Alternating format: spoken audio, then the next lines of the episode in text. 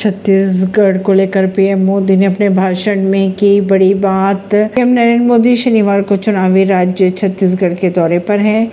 भाजपा की परिवर्तन रथ यात्रा के समापन कार्यक्रम पर उन्होंने बिलासपुर में रैली को संबोधित भी किया।